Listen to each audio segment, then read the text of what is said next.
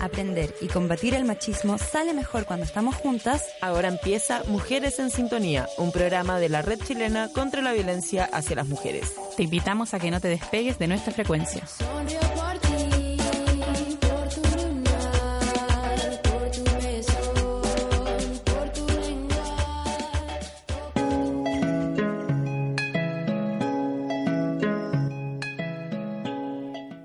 Bienvenidos a una nueva edición de Mujeres en Sintonía, el programa radial de la Red Chilena contra la Violencia hacia las Mujeres.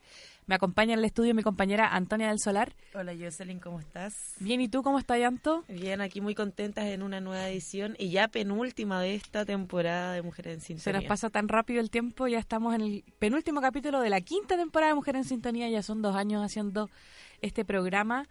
Así que bueno, hoy día vamos a estar eh, conversando respecto de un tema que me parece que al mismo tiempo es tan cotidiano y como tan extraño, ¿no? Como, desconocido un poco, pero muy familiar. Vamos a estar hablando del espacio que habitamos todos los días, vamos a estar hablando de la ciudad, de la ciudad y cómo se desarrolla el feminismo y la ciudad. Así que bueno, vamos a comenzar. Visita nuestro sitio web y no te pierdas las noticias, actividades y publicaciones de la red chilena. Ingresa www.nomasviolenciacontramujeres.cl.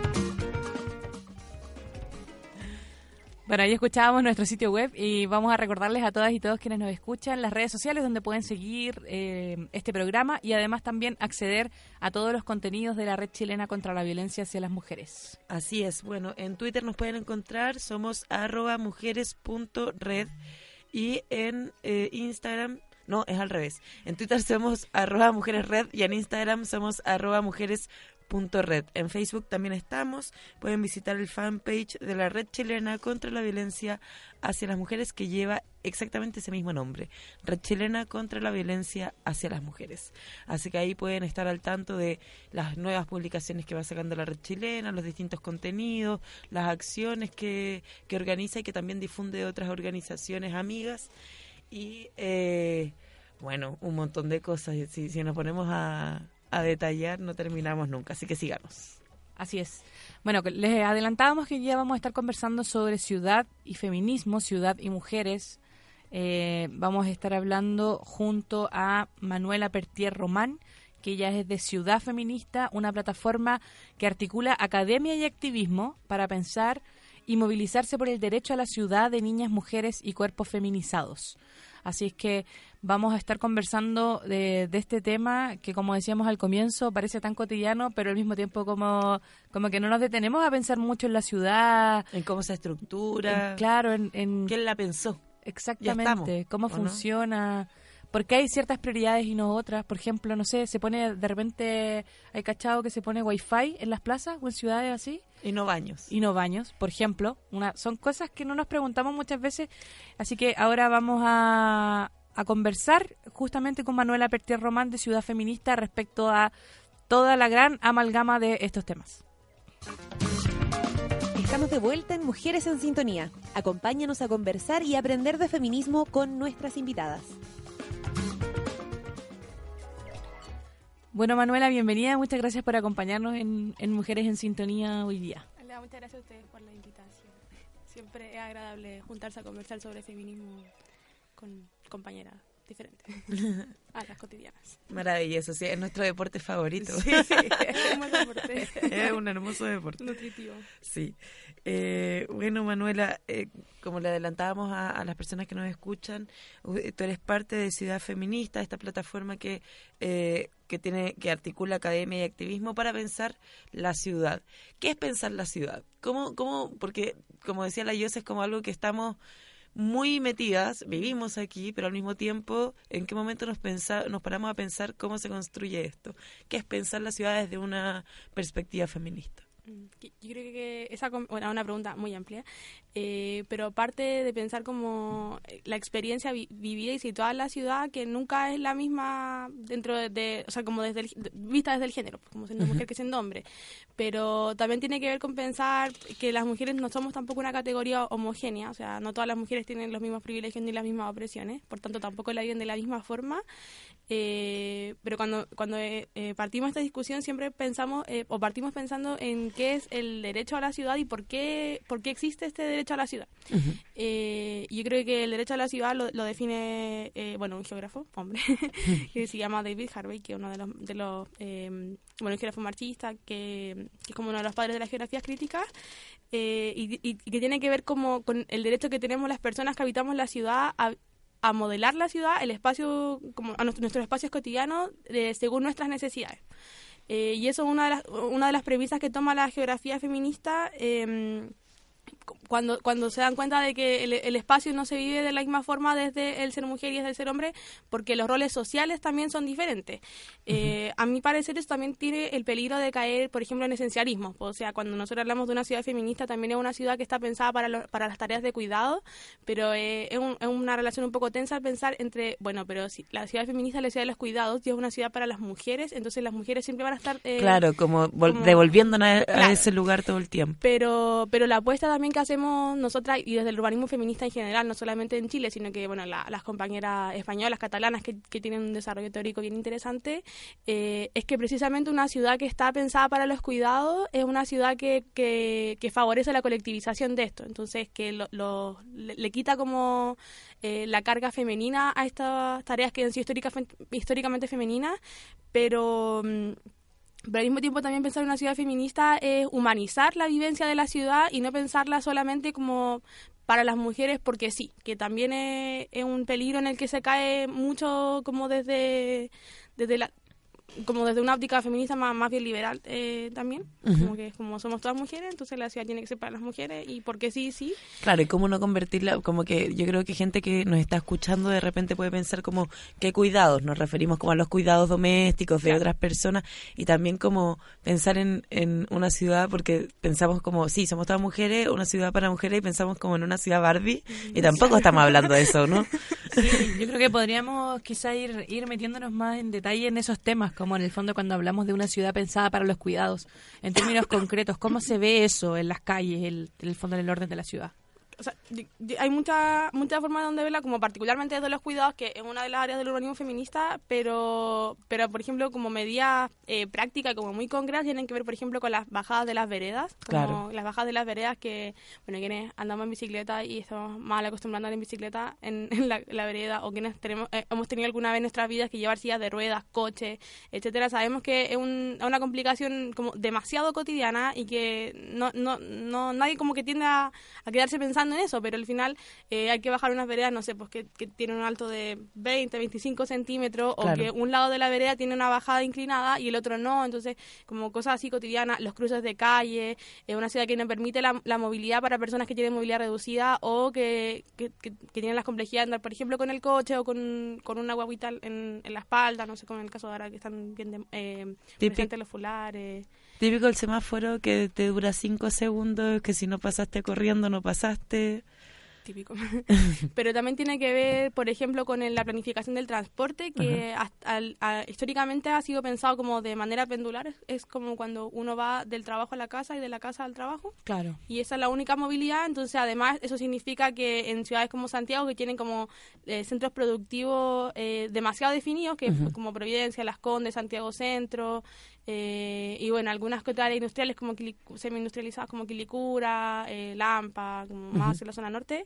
Entonces, todo el transporte está pensado como para movilizarse desde las comunas dormitorio, como, no sé, eh, eh, lo- los- no, los espejos una, una, una mezcla Puente extraña, Alto, pero quizá. como Puente Alto, Lo, Pra- Lo Prado, estaba pensando en los espejos, eh, Lo Prado, Pudahuel, etcétera, hacia estas comunas que, que, que, que te concentra la actividad económica.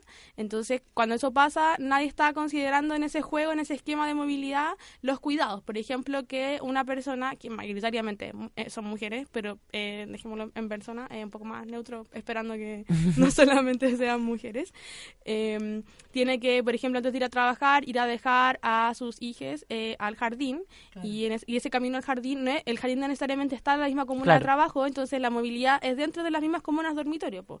Entonces es ir al, significa ir al jardín, significa ir al centro de salud eh, más cercano, que tampoco está en las zonas como, eh, de- no está como en las grandes avenidas, digamos, Claro. o sea, en las grandes avenidas están los hospitales grandes, pero no, no los centros de salud familiar, eh, los COSAM, eh, etcétera. Eh, Entonces la, movilidad ahí es, mucho más compleja y, toma una forma como más, más bien poligonal. O sea, significa ir de la casa al jardín, del jardín al centro de a buscar a mi mamá para llevarla al hospital, eh, después de ir al hospital volver a la casa de mi mamá y después de la casa de mi mamá recién me puedo ir a trabajar. Entonces es, mucho más complejo. Pues, y cuando hay un sistema de transporte como es eh, el red Transantiago, eh, que está pensado solamente como de, en conectividad hacia los centros productivos y como con estos eh, este sistema troncal que conecta solamente, nos conecta solamente con las grandes avenidas, nos está considerando, por ejemplo, la, movilidad de los cuidados, porque es una cuestión tan básica y tan cotidiana que, que en verdad vivimos y sufrimos porque bueno, cuando se implementó el Santiago hubo muchas protestas, etcétera, eh, pero, pero en parte eso es porque nunca fue considerado desde esta óptica como de cuidados. Y, que, y que yo creo que tiene, que claro, podemos decir persona, pero cuando decimos como persona es un poco... Eh, queriendo decir mujeres sobre todo, porque sabemos que la mayor parte de, las personas que cuidan a otras personas son mujeres. Mm. Eh, hace, hace un poco tiempo hablábamos con Andrea Satoca de Fundación Sol y nos contaba cómo de 100 personas que no trabajan por motivos familiares, es decir, cuidando eh, de otros y otras, de 100 personas que no trabajan por esos motivos, 97 son mujeres. O sea, es una brecha muy alta, hay una tendencia clarísima eh, que tiene que ver con una carga histórica y con un rol que se nos ha asignado a nosotras. Entonces, por supuesto que lo que mencionas de cómo nos vamos movilizando y lo difícil que puede ser llegar de un lugar a otro, eh, va a recaer mayoritariamente también en mujeres y esta, visión, o sea, eso igual está imbrincado con hartas cosas. o sea, los salarios de las mujeres son inferiores a los masculinos, entonces es más fácil que no trabaje la mujer a que no trabaje el hombre, porque el hombre tiene la posibilidad de ganar más dinero y por tanto que la mujer siga permanentemente relegada a este espacio eh, privado productivo, eh, reproductivo, perdón. Y, y, al final como que se mantiene el círculo, porque como es más fácil, entonces se simplemente se mantiene así y, no se cuestiona y no hay, no hay eh, prácticamente forma de salir de eso. Entonces, también cuando pensamos eh, en la colectivización de los cuidados y también que es una cuestión esencial desde el feminismo en, en, en, todas sus eh, áreas como de inserción, sea como el urbanismo, la economía, etcétera, eh, es importante pensar que una ciudad que favorece o que simplifica los cuidados, también es una ciudad que favorece a su, misma vez la colectivización de esto. Pero eso también está, eh, en, no sé, relacionado con, por ejemplo, la disminución de la jornada laboral, que es un tema que está em, eh, muy, en boga en este minuto del Congreso, bueno, que la derecha le ha hecho un una campaña en terror. Una campaña terrorífica, así que prácticamente vamos a quebrar como país y no va a haber comida y no va a haber... Estamos hablando de 40 horas a la semana, o sea... Claro, o sea, vamos a seguir siendo uno de los países que más trabajan en la OCDE a nivel mundial, pero Oye, oye, Andrea, y cuéntanos un poco. Manuela, perdón, Manuela, me quedé con Andrea Sato. perdón, Manuela. Eh, cuéntanos un poquito de esta de esta plataforma Ciudad Feminista. Eh, ¿Desde hace cuánto existen? Eh, ¿Cuál es el trabajo que ustedes realizan en relación a todos estos temas que trabajan? No sé si investigan, realizan activismo también. ¿Cuál es un poquito esa labor? Eh, bueno, Ciudad Feminista es una plataforma que surge a partir de la inquietud como eh, de, de, hartas compañeras diferentes que estamos como dispersas eh, en hartos espacios. Eh, bueno, desde el Mayo Feminista, pero eh, eran personas que mayoritariamente venían trabajando esto desde antes. Yo sigo siendo estudiante de licenciatura, entonces no tengo como trabajo formal en torno a eso, pero sí en la universidad había trabajado como harto el tema, un tema que me ha interesado desde el primer año. Eh, estudio historia, entonces igual es como una cuestión como rara en mi carrera. Pero... Mm, pero entonces, eh, dos compañeras que son Patricia Retamal y Janina Segal deciden como iniciar esta, impulsar la creación de esta plataforma. Eh, y para, para eso ha tomado harto tiempo, porque esto fue como darse cosa como un poco más de un año, un año, un, par de meses, eh, que es interesante también en, ampliar un equipo porque tampoco la, idea es que estas cuestiones recaigan solamente en, los hombros de dos, de dos mujeres, que además tienen otros eh, trabajos territoriales, etcétera. Y la, la intención que, que, que, nos, que nos moviliza, digamos, y que nos em, empuja a, crear y mantener y y gastar nuestras horas de libertad y todas esas cosas que significa la militancia en colectivo, etcétera, eh, ustedes me imagino que lo viven cotidianamente, eh, tiene que ver con, con, incidir de alguna forma en la comprensión de, del espacio vivido con una perspectiva de género, o sea, feminista, pero partiendo desde, la, desde el, análisis con la categoría de género. Claro. Eh, o sea, entendiendo que el feminismo es como un paso más, no sé, quizás más, más complejo, eh, en términos como eh, teóricos, no sé. Y también desde, bueno, in- incidir en esa, en esa perspectiva de- del espacio vivido también, pero desde una posición también bastante interdisciplinar. Nosotros actualmente tenemos un equipo compuesto por profesoras de Historia y Geografía, por eh, arquitectas, por geógrafas eh, y por estudiantes de licenciatura en Historia, por una diseñadora también.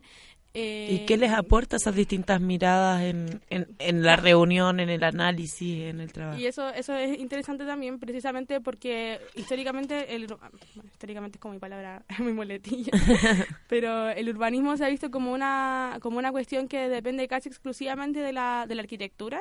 Mm, Eh, y- Claro. y yo, bueno, yo siempre he sido como en la posición de que, de que eh, reducir una disciplina a una carrera universitaria es como bien tecnócrata y nos aporta poco en términos políticos y como reflexivos también en torno al tema.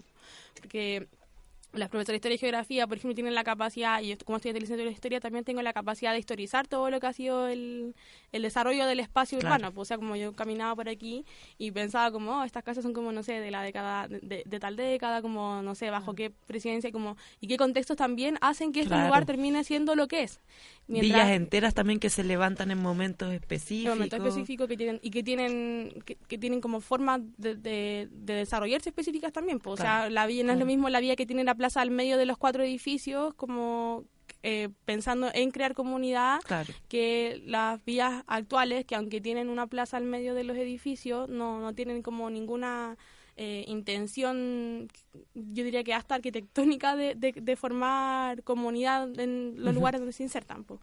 Eh, entonces, bueno, eso como tenemos, e- e- ese es un poco el rollo, pues tenemos como diferentes disciplinas que nos aportan diferentes cosas. Por ejemplo, una geógrafa está en posición quizás de analizar la ciudad como mucho más en relación con todo lo que la rodea también. Ujú, O sea, es- claro. eh, por ejemplo, Santiago es un eh, ejemplo doloroso, bueno, Valparaíso también podría serlo, ejemplo doloroso de cómo eh, la, la no planificación urbana o una, o una no planificación que yo creo que también es bien intencional y favorable a la, a la inmobiliaria eh, y al, capital, al capitalismo con eso, eh, la ciudad se expande a costa de devastar todo lo que hay alrededor de ella. Bueno, yo creo que el Panul eh, o lo Barnechea Claro. con el Arrayán son como los los ejemplos icónicos de eso, en tanto la ciudad se expande en esos lugares que son un aporte en el fondo Claro. para el desarrollo de una ciudad justa, de una ciudad que, que cuide el medio ambiente y que con eso también cuide nuestra salud. O sea, talar los pocos bosques que hay alrededor en la zona central, una zona que es semiárida, por lo demás. Entonces, los pocos bosques que tenemos alrededor, que por un lado en el Panú nos protegen de los aluviones y por otro lado los barnechadas significan como aporte a la purificación del aire, eh, o bueno, Alto Maipo también hay, hay demasiados casos muy terribles, uno más terrible que el anterior, eh, pero al final lo único que hacen es contribuir a una expansión no como que, que termina siendo infértil, pues, o Claro. sea, como lo hacemos, lo hacemos, lo hacemos, pero en algún minuto se nos va a pasar la cuenta y Claro. esperemos que eso no, no nos pase la cuenta, bueno, la, la, placa San- la falla de San Ramón también, ya. esperemos que ese pasar la cuenta no signifique que eh, tengan que morir personas en un aluvión o, o Claro. tengamos que pasar por una catástrofe así para darnos cuenta que la ciudad no puede seguir creciendo como lo está haciendo hasta ahora, como sí tuvo que suceder en Valparaíso cuando se quemó casi un tercio de la ciudad por una expansión i- irresponsable que terminó generando este mega incendio del 2014 y que, bueno, al día de hoy ha significado, recién el año pasado se logró modificar los planos reguladores, etcétera, para que la, la ciudad no, no se sobresature y se pueda convivir, digamos, en, en, en una situación como de, de tranquilidad también, porque uno cuando está saturada la ciudad está constantemente pensando, bueno, si colapsa el agua, si colapsa el transporte, si hay un aluvión, si cualquier cosa, Si todo hay es un terremoto peor. y está todo lleno, o sea, así sí, de claro. cotidiano y simple. O sea, todo, todo, se, todo empeora cuando la ciudad está mal planificada. Por supuesto. Cualquier experiencia socionatural. Y- Oye, no, dale tú. No, adelante, por favor. Es que quería seguir eh, profundizando en relación a esta plataforma Ciudad Feminista y lo que ustedes hacen. Eh, y yo vi que ustedes se definen como una red que es académica y que es activista, porque igual me encuentro que estos temas, o sea, el analizar la ciudad probablemente son cosas que suceden solamente en un círculo de profesionales y de profesionales de, determinadas áreas también, como lo que tú planteabas, y de arquitectura, diseño, geografía, historia, pero ¿cómo lo hacen ustedes o, o en el fondo cuál es la intención que tienen al intentar hacerlo confluir también con el activismo? En el fondo, ¿cómo esto se traduce también a una a otro tipo de bajada que no sea solamente un análisis intelectual, sino que también tenga alguna correlación con no sé si trabajan con políticas públicas, por ejemplo, o con eh, activismo, con que este tema sea algo, algo más conversado, algo más socializado, algo que nos preguntemos todas. Eh, yo creo que es una pregunta que siempre es muy interesante y que siempre también pone en tensión como a, a cualquier eh, tipo de, de política como contrahegemónica, porque siempre es como se queda la crítica fácil de como, ah, pero es que la academia no sirve para nada y no sé qué. Y bueno, mayoritariamente sí, pero yo creo que una de las tareas que tenemos, como la, sobre todo las feministas, es que nuestro desarrollo intelectual también sirva como que, se- que se pueda traducir en algo más, más bien cotidiano, pues sobre todo cuando hablamos, no sé, de la política de las comunes, como de, Claro. de cosas de ese estilo. Eh, y sí nos definimos como Colectivizar una el plataforma conocimiento. también, o sea, in- fundamental. Eh, nos- cuando nos definimos como una plataforma académica y, y activista, tiene que ver precisamente como con que, que todos le- los, nuestros estudios como académicos, porque además también somos toda universitaria, etcétera, eh, de universidades tradicionales, además, eh, tengan una bajada como más, más más bien territorial y yo creo que eh, ejemplo de eso es como la participación de, de compañeras de ciudad feminista eh, en colectivos que son más bien territoriales como Mujeres en Red Zona Sur en el caso de, de las comunas del, del Distrito 13 eh, que- yo la persona no participo ahí porque tampoco yo no vivo ni cerca nada pero pero que yo es una experiencia que yo personalmente admiro mucho en, en tanto han sido capaces de levantarse eh, contra como contra las opresiones patriarcales cotidianas que se viven en un lugar que tampoco es un lugar eh, privilegiado. O sea, no es lo mismo quizá hablar de feminismo en la Universidad de Chile o en Ñuñoa o en Providencia o en Las Condes, donde puede haber gente más reaccionaria y todo, pero al final hay gente que, que ha accedido, digamos, a... a, a- a- a lugares donde se fomenta el pensamiento crítico, etcétera, que en comunas que han sido históricamente dejadas de lado por el sistema educativo, bueno, por el sistema de salud también, por, por, por los gobiernos, etcétera. Eh, y actualmente, por ejemplo, estamos trabajando en un proyecto que se llama Tomarnos la Calle, que es en la comuna de Pero y Reserva, en el Parque Pierdúa, que donde se están impartiendo talleres de, de por- o sea, se van a comenzar a impartir desde el 17 de agosto. Eh, a- aprovecha para pasar el dato. desde el 17 de agosto, de, de 10 de la mañana a 5 de la tarde, en el Parque Pierre Dubois, de la comuna de Pero y Reserva. Eh, talleres deportivos para mujeres y niñas de sobre eh, parkour, skate y bicicleta, que es una que, que sí, o sea, que nosotros consideramos que activismo en torno al derecho a la ciudad de mujeres y niñas, porque son talleres para mujeres y niñas, porque también los espacios deportivos y los espacios como los skateparks de, no sé, por ejemplo, el Parque Bustamante, eh, las mismas ciclovías, son espacios como muy Masculinizados. muy masculinizados, donde las, las, las niñas, las niñas pequeñas, sobre todo en los colegios, para qué decirlo, eh, las, las niñas pequeñas, sobre todo y las mujeres jóvenes, eh, no han tenido acceso y al mismo tiempo que se hacen estos talleres deportivos, se están haciendo eh, talleres de- sobre prevención de violencia de género, eh, talleres de serigrafía para las que quizás no sean tan deportistas o no le gusten ese tipo de deporte. Eh, y eso, por ejemplo, también significa, o sea, eh, nosotros eh, lo hacemos desde el activismo y desde la academia también porque ha significado una colaboración entre estas organizaciones que son territoriales como Mujeres en Red Zona Sur y la Universidad de Chile a través del- de un fondo Valentín Letelier. Entonces, creemos que ahí es como un ejemplo concreto de cómo podemos aprovechar todos esos conocimientos en torno a lo que es el derecho a la ciudad y cómo se ha vulnerado históricamente a mujeres y niñas para sacarlo a la calle y, y aprovechar también de no, no soy tan fanática de esta palabra porque igual es como bien liberal, pero como de, de empoderarnos y de tomarnos los espacios que nos corresponden, porque al final Claro. la calle es un espacio que nos corresponde, somos más de, la- más de la mitad de la población mundial, ¿cómo es posible que no tengamos acceso o, o el derecho a salir tranquilas a la calle, a andar en skate, a andar en bicicleta, a caminar tranquilas? Como... Claro. Hoy me acordé ahora, la deberíamos haber puesto. Hay una canción que se llama La calle es nuestra otra vez, que la pusimos creo al principio de esta temporada. Sí, es la maravillosa. 8M. Sí, la, la muy recomendamos porque habla de eso, pues de volver a usar los espacios, todos los espacios. Y claro, lo que tú mencionabas, por ejemplo, del Parque Bustamante, por ejemplo, que no nadie te va a decir eh, a nosotras como no uses esos lugares, son solamente para hombres, porque no es así. Pero también una muchas veces se resta cuando hay espacios sobre todo masculinizados porque te, te, te causa inseguridad o, o, o, bueno, distintos motivos, como que no te invita tanto si no ves a otras como tú haciendo eso. De hecho, típico que una ve a una cabra andando en skate y dice, buena, no porque creamos que no podemos, sino porque en general los skate park están llenos de hombres, no de niñas.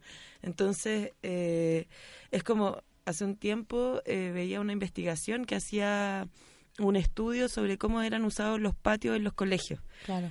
Y es Terrible. impresionante porque, bueno, ustedes lo deben saber, pero eh, yo cuando lo vi, quizás le pase lo mismo que a la gente en su casa se impresione, eh, ves que, claro, los patios de los colegios son usados en los recreos mayoritariamente por hombres de forma muy expansiva porque juegan fútbol o cualquier otro, otro deporte con pelota, eh, que no es que las mujeres no lo jueguen, pero hasta hace poco tiempo normalmente eran los hombres los que ocupaban Ya más con el jumper es imposible. con el jumper es imposible, te, tenéis mucha menos movilidad. Y también más reto de señorita, no puede estar haciendo eso con falda.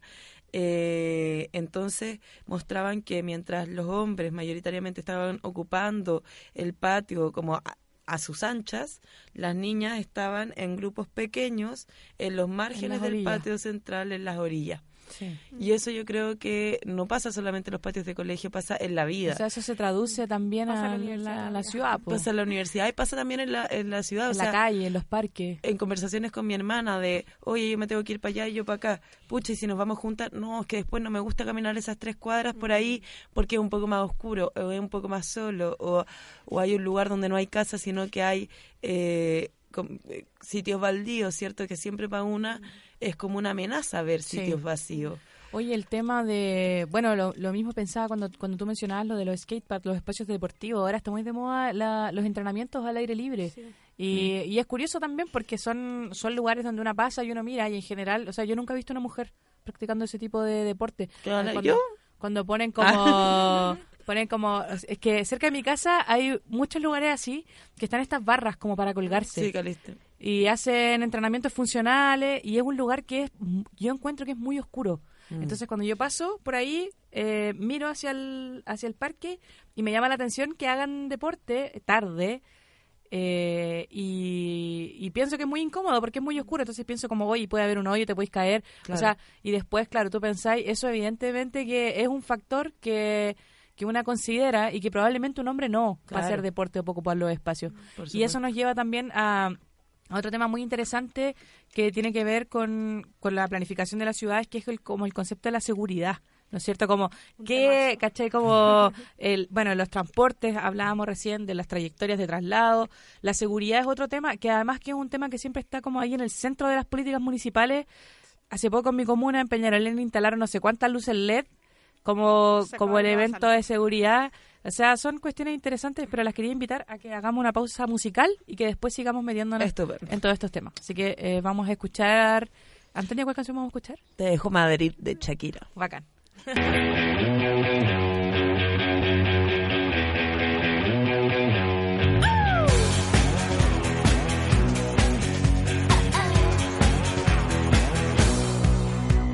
Sí,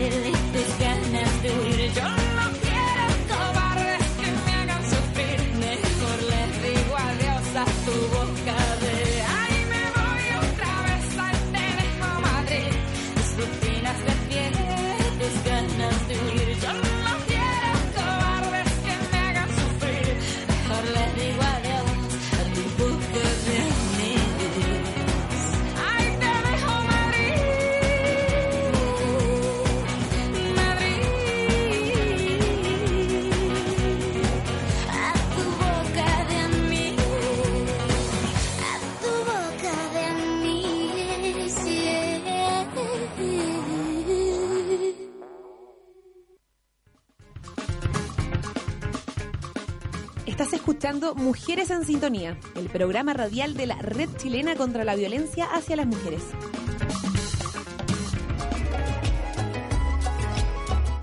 Estamos de vuelta, Mujeres en Sintonía, conversando con Manuela Pertier Román de Ciudad Feminista y dejábamos introducido el tema de la seguridad en la ciudad desde una perspectiva feminista. Por ejemplo, nosotros escuchamos mucho cuando se habla de seguridad. De hecho, la seguridad es uno de los grandes temas que preocupa a la ciudadanía, de acuerdo a encuestas, ¿no es cierto? Cuando nos referimos a, pensamos en seguridad e inmediatamente habla- pensamos en delincuencia, en portonazo, en robo, en espacio, no sé, en, en ese tipo de políticas, en, los- en la seguridad ciudadana, pero desde una perspectiva feminista, ¿qué pasa cuando hablamos de la seguridad? Y de hecho, ni, ni tanto. Cuando uno habla con las amigas, ¿de qué hablamos cuando hablamos de seguridad? No hablamos ni del portonazo, ni, ni nada de eso. Hablamos de Claro. cómo volver a la casa sin miedo y tranquila. Sí, pues yo me refiero como a ese discurso más Claro, oficial como- de los medios de comunicación y de las encuestas que nos hablan de lo preocupante. Bueno, hay una ley antiportonazo ahora, por Sí, po.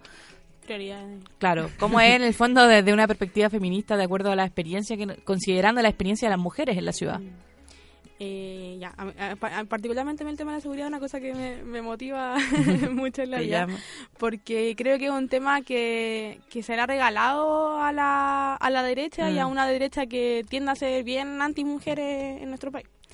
Eh, y yo creo que cuando pensamos en la seguridad del feminismo significa pensar como, bueno, poner como harto elementos sobre la mesa. Pues primero, eh, ¿qué es el concepto de seguridad? Como cuando pensamos en la seguridad, pensamos en la seguridad desde lo material, pensamos en la seguridad desde, los- desde el Estado Nacional, Mm. eh, o pensamos en la seguridad desde lo humano.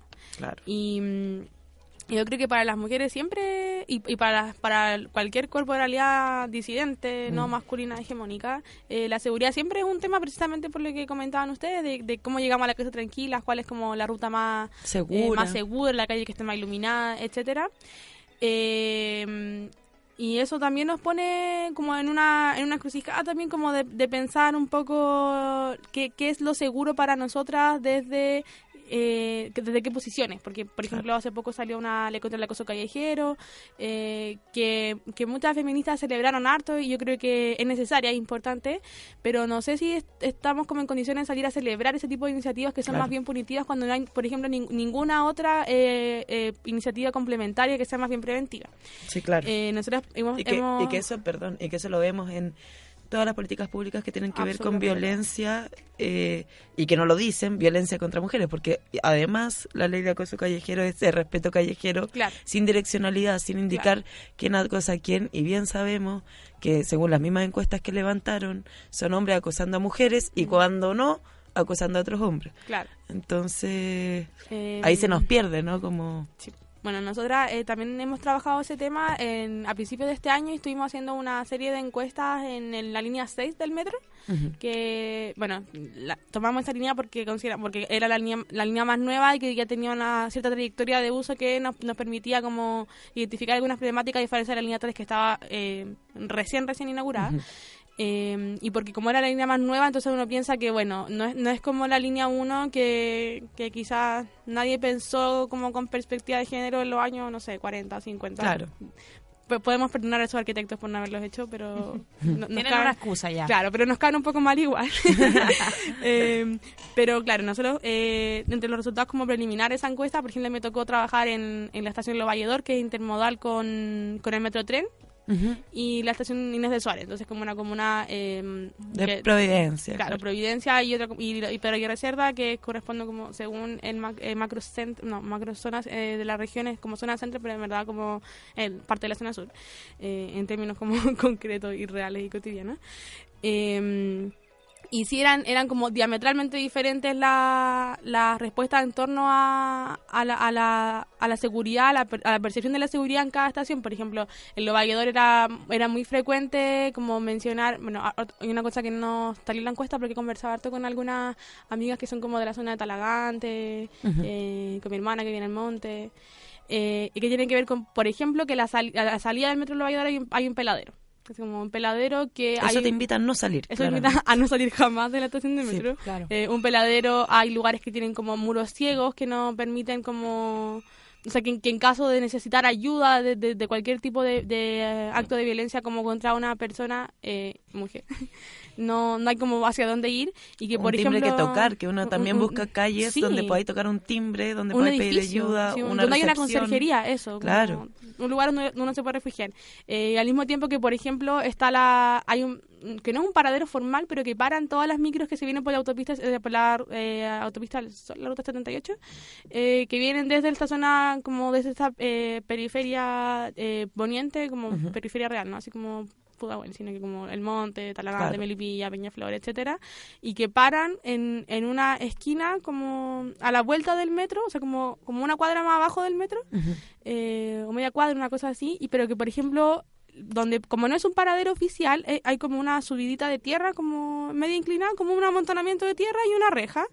Eh, una calle que cruzar donde tampoco hay un semáforo ni nada porque como eso es solamente una salida donde donde los autos toman esta, eh, esta calle que no sé si es la autopista perdón pero donde donde los autos toman la calle entonces como está esa cruzada pero que no es una cruzada y que para eso hay que caminar eh, deben ser, no sé, 80 metros, 90 metros hacia el metro.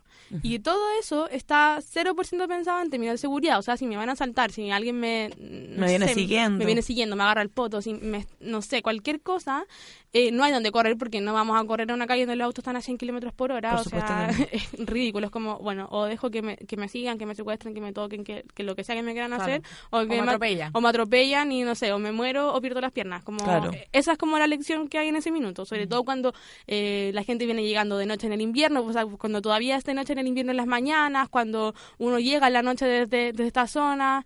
Eh, a mí me ha tocado hacerlo eh, hart- hartas veces el último tiempo, como llegar acá, no sé, a las 7, 8 de la tarde. No, 8, 8 y media, que ya no es tan hora punta, entonces no anda tanta gente.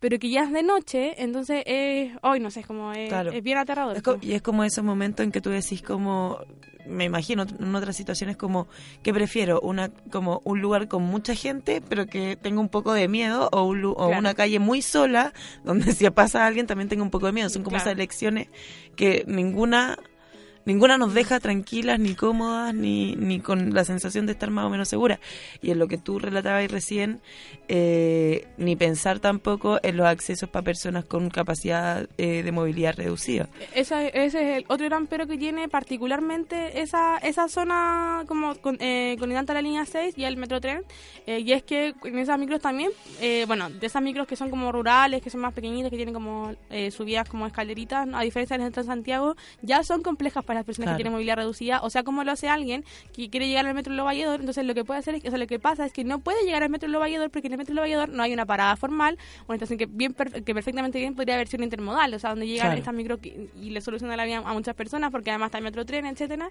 Entonces, las personas que tienen la movilidad reducida, que andan con un coche, que andan eh, con, con- en silla Con de ruedas, chicos. Eh, niños pequeños, etcétera, ya es difícil, eh, o sea, ya es inseguro y a eso se le suma además que no tiene ningún tipo de medida para que para las personas que tienen movilidad reducida, entonces necesitan eh, ramplas para las micro, eh, que la subida de la vereda tenga esté inclinada también para poder subir las ruedas fácilmente, etcétera. Oye, Manuela, ¿y ustedes tienen alguna, han considerado algunos ejemplos o quizás experiencias de territorios que tengan una urbanización como considerando la disposición de las viviendas, del espacio público, del transporte, como una disposición quizás más más acorde, que, que tenga, que piense más en las mujeres, ya sea como desde políticas públicas o quizás desde experiencia autogestionada o de organizaciones de mujeres que, que de alguna manera hayan desarrollado algún tipo de experiencias de ese tipo, quizás en Chile o en el extranjero, no sé si Mm. conocen alguna. Eh, yo no sé si hay- existe en el mundo una ciudad feminista. no, no me he dedicado a investigar eso ahora que lo pienso. Pero, pero sí creo que hay, hay, de los últimos años particularmente se ha avanzado desde algunos municipios más, más bien progresistas hacia, la, hacia una planificación urbana consciente y humanizada. Eh, yo creo que un ejemplo de eso es Barcelona, en, en- en el periodo que está acabándose ahora de Ada Colau, eh, don- donde bueno se, se, se consideran estos elementos como la movilidad, el transporte, la- el acceso a la vivienda, a, a viviendas que no sean precarizadas también. Eh, y sé que en Chile ahora último la Municipalidad de Valparaíso estaba presentando su plan de desarrollo comunal donde también había un, como un eje bien importante, un diagnóstico bien importante y bien interesante también en, en términos de, de género y de la vivencia de la ciudad desde el género. Entonces a partir de eso también se permite tomar... eh, tomar eh, acciones y con alguna, ya como con la herramienta del diagnóstico hecha, se, se permite tomar acciones en torno a, a esto. Pues, sobre todo, para mí el Paraíso es como una, una ah, no sé, un caso muy interesante porque además es una ciudad que su geografía como hace que ya sea una ciudad bien particular. Compleja de, de que tenga de que tenga tantos cerros, escaleras por todos lados, los Todas las-.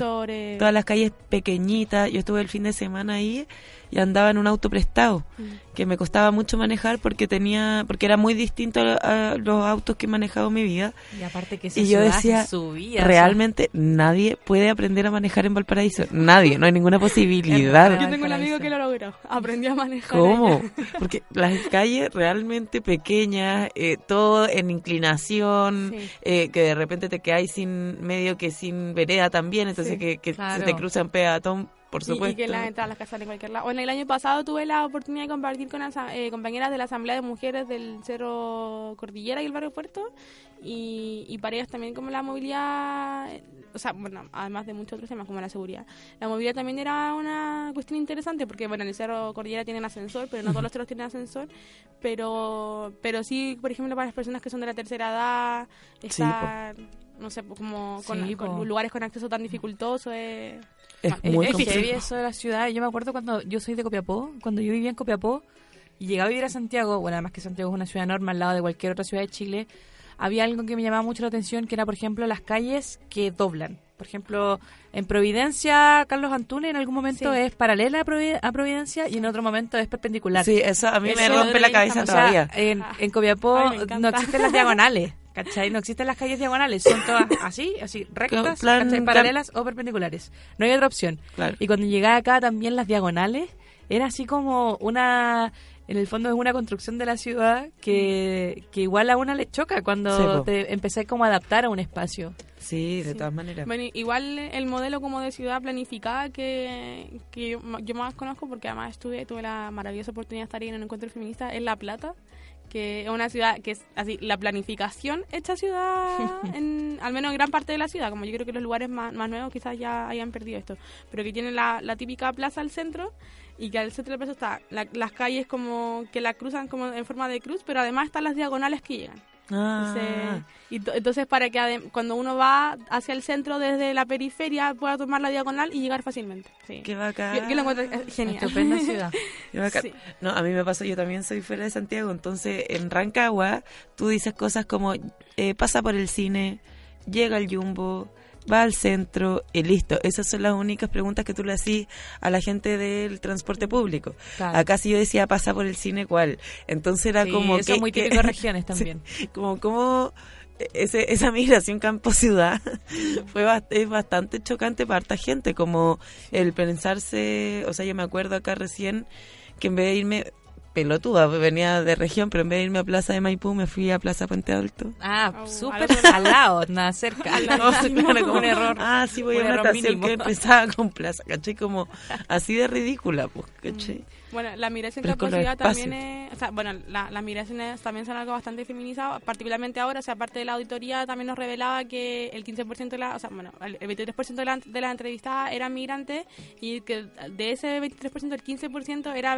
solamente el 15% de, las de las personas entrevistadas eran eran venezolanas y que Mm. además eran venezolanas que se que tenían la eh, como el rasgo común de, de haber llegado a vivir, bueno, en general los migrantes, de haber llegado a vivir a estas comunas como más, más periféricas y trabajar en Providencia. Claro. Eh, pero además la migración camposiva es una cuestión que afecta la, la composición de las ciudades, pero enormemente en Santiago y en Chile particularmente fue más bien lento. O sea, es un periodo que parte en 1910 y, y como que se intensifica hacia los 60, entonces como que no hubo tiempo. O sea, bueno, eh, la, la población de la Victoria, como aquí la Legua también está, estamos cerca, eh, son ejemplos de eso, pero a pesar de todo es como una cuestión que se mantiene más o menos controlada, pero por ejemplo en ciudades como Lima, donde toda la migración, pero toda la migración se concentró en la década de los 80 por el conflicto armado con Sendero Luminoso, eh, eh, significó que la ciudad creció, pero de una forma así, y además no creció verticalmente como la nuestra, sino que creció horizontalmente, Claro. y además, a- de- después de las millones de crisis económicas que atravesó Perú también en ese periodo, se, se disminuyeron como considerablemente los impuestos a los autos, entonces todo el mundo tiene auto, entonces es una ciudad a la que el tráfico así... Yo, en Santiago aguanto los tacos, pero en Lima... Sí. Y, y yo me quería morir. Como, no puedo, me- pero me horrible. exasperaba, así era una cuestión, una locura. Y eso también es, es parte de, de la de, de la, De la planificación. de la planificación, o sea, de la falta de planificación. Claro, urbana. de la no planificación. Oye, Manuela, ya para ir cerrando porque se nos va acabando el tiempo. ¿En serio? Sí, increíble, pero eh, se nos va acabando el tiempo. Eh, quería preguntarte cómo sería una ciudad feminista en el fondo, porque también, también pensando en la idea de que hay mucha gente que piensa, y lo he escuchado, que cuando uno habla de cosas feministas, en este caso de una ciudad feminista, pensamos en una ciudad solo para las mujeres y no para los hombres o para los adultos o para los niños. Las disidencias. adultos claro. mayores. Eh, ya, yo creo que no hay una no hay una, una ciudad feminista como no hay un modelo obviamente eso depende de- del- del lugar en el que se sitúe la geografía etcétera pero nosotros sí creemos que hay como algunos elementos que, que aportan a- al enfoque feminista dentro de, de la planificación urbana y tiene que ver como bueno primero partir considerando el enfoque de género o sea como la- el género Claro. como una categoría al estudiar el urbanismo y pensar la ciudad Em, también creemos que es importante que hayan como mujeres siempre involucradas en la toma de decisiones, no, no solamente por la cuestión paritaria de que tienen que haber mujeres en todos lados, sino que porque es importante que la experiencia de estas mujeres se puedan traducir en, en políticas públicas más bien concretas. Claro.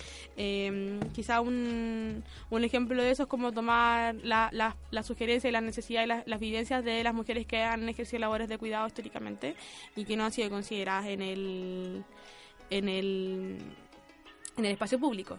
Eh, también una ciudad que aprenda a dar respuesta, bueno, a, dar, a partir por la prevención, pero también a dar respuesta a las situaciones de violencia vivida en el espacio público. Ejemplo, el acoso callejero. Eh, y, que, y que este tipo de, de- de políticas públicas no estén enfocadas solamente en lo punitivo, como lo decía adelante, sino que también en prevenir, y eso también implica eh, pensar, bueno, el sistema educativo entero, Claro. eh, y, y también pensar, por ejemplo, la accesibilidad de, de los servicios, o sea, dónde están emplazados los centros de salud en ciudades como Valparaíso, que son de una movilidad tan compleja, por ejemplo. Claro. ¿Dónde está el centro familiar el centro de, de salud de, de salud comunitaria familiar? ¿Dónde está el hospital regional? ¿Dónde está el centro de salud mental? ¿Dónde están eh, en fin, ese tipo de, de servicios a los que las mujeres tienen que acceder constantemente, eh, cómo se visibiliza el rol de las mujeres an- eh, históricamente, o sea, nuestras calles todas tienen nombres de hombres, como Sí, ¿cachai? De, de, de hombres presidentes, de hombres pintores, de hombres, eh, que, el que compuso el himno nacional, de hombres. Por y eso, eso con- hace que la historia sea un espacio di- ganado para los Claro. hombres y que nosotras no existamos po, Por en, el- eso- en el espacio público. claro, los eso- monumentos, el monumento a Hernando Higgins, a Manuel Rodríguez, no sé qué. Por eso para el 8 de marzo fue tan impresionante cuando vimos todas las líneas de los metros, Sí, casi con todas, nombres de mujeres. con nombres de mujeres, distintos tipos de mujeres, y fue como, por supuesto que estamos, por supuesto que habemos, pero claro, no las vemos ahí. Y con lo que decís de los monumentos, o sea, el monumento a las mujeres víctimas de la represión política está puesto arriba de la- del metro Los Héroes, Los en una Héroes. explanada que nadie pasa por ahí porque no es un lugar de tránsito, sino que solamente está arriba del metro y no lleva a otra parte. O sea, Claro. y un- solo llegamos después de las marchas. Llegamos solamente después de la marcha y una vez fui un día cualquiera ahí a ver en el fondo quién pasaba por ahí y me doy cuenta que la gente que pasaba por ahí era gente que entendió mal cómo meterse al metro. Claro. ¿Cachai? Como de equivocarse o gente que no tiene dónde ir al baño porque no hay baños públicos, entonces va a esta explanada que nadie va y hay caca humana. Ese es el lugar Sí. que se le dio al Una- monumento a las mujeres. Bueno, una invisibilización. pensar también en una ciudad que ponga al centro la sostenibilidad de la vida, o sea, que sea Mm. que, que, sea co- compatible, digamos, con, con, la, con, con todos los temas ecológicos que la rodean, con, no sé, la- disminuir la contaminación de smog, porque eso también afecta a nuestra salud, entonces cuidar nuestra salud. Una ciudad que en general pone al centro la sostenibilidad de la vida, es una ciudad eh, que ya podemos hablar, donde, donde ya se puede hablar de feminismo. Claro. Qué hermoso. Bacán. Bueno, Manuela, muchas gracias por acompañarnos hoy día en este Mujeres en su Historia Muchas también. gracias por la invitación. Me gustaría hacer una, un Sí, saludo Sí, pequeño por supuesto. a la red de mujeres por la ciudad, que es una instancia también que se está levantando entre como como especie de coordinadora entre varias organizaciones que han trabajado el tema del urbanismo feminista y pueden buscar en Facebook Red de Mujeres por la Ciudad Excelente. y en Instagram también. Y bueno, las invito también a seguirnos en el Instagram Ciudad Feminista y a visitar ciudadfeminista.cl. Hermoso, así que ahí están todas la- las redes sociales y también las plataformas para que puedan seguir a Ciudad Feminista y a La Red de Mujeres por la Ciudad. Y a la red de mujeres por la ciudad, excelente. Bueno, muchas gracias Manuela por acompañarnos. Ahora vamos a continuar con el segundo bloque de Mujeres en Sintonía, pero antes vamos a escuchar un cover recién estrenado, buenísimo, de una chilena que, que triunfa en todas partes, Javiera Mena, que me encanta. Un cover maravilloso de Mujer contra Mujer, la historia de dos mujeres que se aman, en la voz de Javier Mena.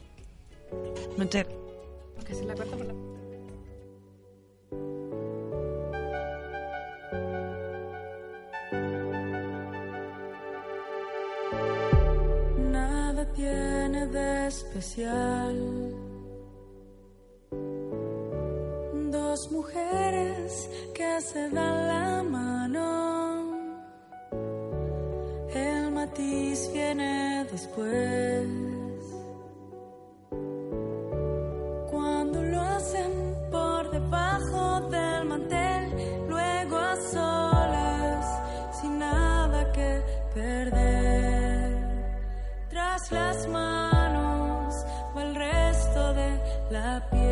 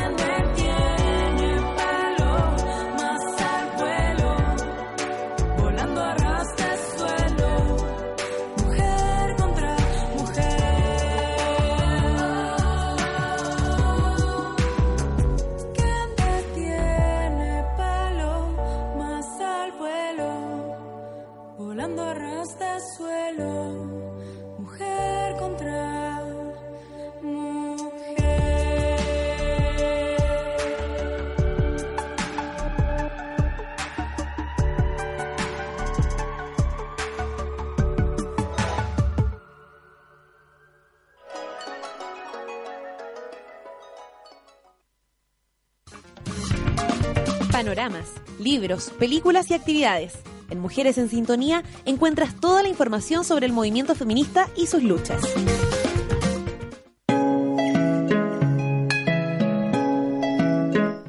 Bueno, para continuar este Mujeres en Sintonía sobre ciudad y feminismo, ciudad y mujeres, queríamos hacerle una recomendación eh, que tiene que ver también con la radio, porque vamos a hacer una recomendación desde un podcast hacia otro podcast, que es un podcast más antiguo, de hace cuatro años atrás, de las españolas Sangre Fucsia, unas, unas eh, compañeras que les recomendamos muchísimo seguir, también a las compañeras de Pícara Magazine. Sangre, Fux- Sangre Fucsia es un podcast que también funciona en alianza con Picara Magazine y con la red de medios feministas allá en, en España. maravillosa. Maravillosa, buenísimos contenidos. Y ellas hace cuatro años atrás hicieron un episodio precisamente sobre ciudad y feminismo y es un episodio muy interesante para empezar a dar cuenta de un tema que en ese momento ya había avanzado mucho, que hoy día acá también está avanzando y que en el fondo eh, lograron también desarrollar políticas públicas y organizar también desde el feminismo instancias para ver la ciudad, en ese caso, por ejemplo, Barcelona, como lo comentaba Manuela, Manuela perdón, en la entrevista, eh, mirar la ciudad desde el feminismo. Sí. Eh, ¿Por qué? Porque, por ejemplo, lo que comentábamos en el programa, Barcelona, ¿por qué al ser un- una ciudad turística tiene más lugares donde conectarte a Wi-Fi que baños públicos y eh, llaves para tomar agua? ¿no? Como, como cosas que nos parecen tan básicas y que acá tampoco, tampoco existen. O sea, que no hayan baños en los metros, que no hayan ascensores en todos los metros, que no hayan escaleras mecánicas en todos los metros, especialmente mi, pensando en las personas con movilidad reducida. Eh, es un tema y es un tema que nos concierne a todos. Entonces, les recomendamos mucho este podcast, eh, Sangre Fucsia, donde tocaron eh, este tema de una manera súper interesante y además en una ciudad que, como decía Manuela, ha ido acogiendo esta perspectiva así que será muy, muy, muy recomendamos. Y también les recomendamos que ya adelantábamos en el primer bloque la canción. ¡Ay! ¿Cómo se me olvida? La calle es nuestra otra vez. Sí. eh, que también es de españolas, la sacaron para el 8 de marzo, la pusimos aquí en, la pri- en los primeros capítulos de esta temporada, eh, y que habla de eso, de salir de nuevo a las calles, de que ese espacio también es para nosotras y es nuestro. Así que eso les estamos recomendando por hoy.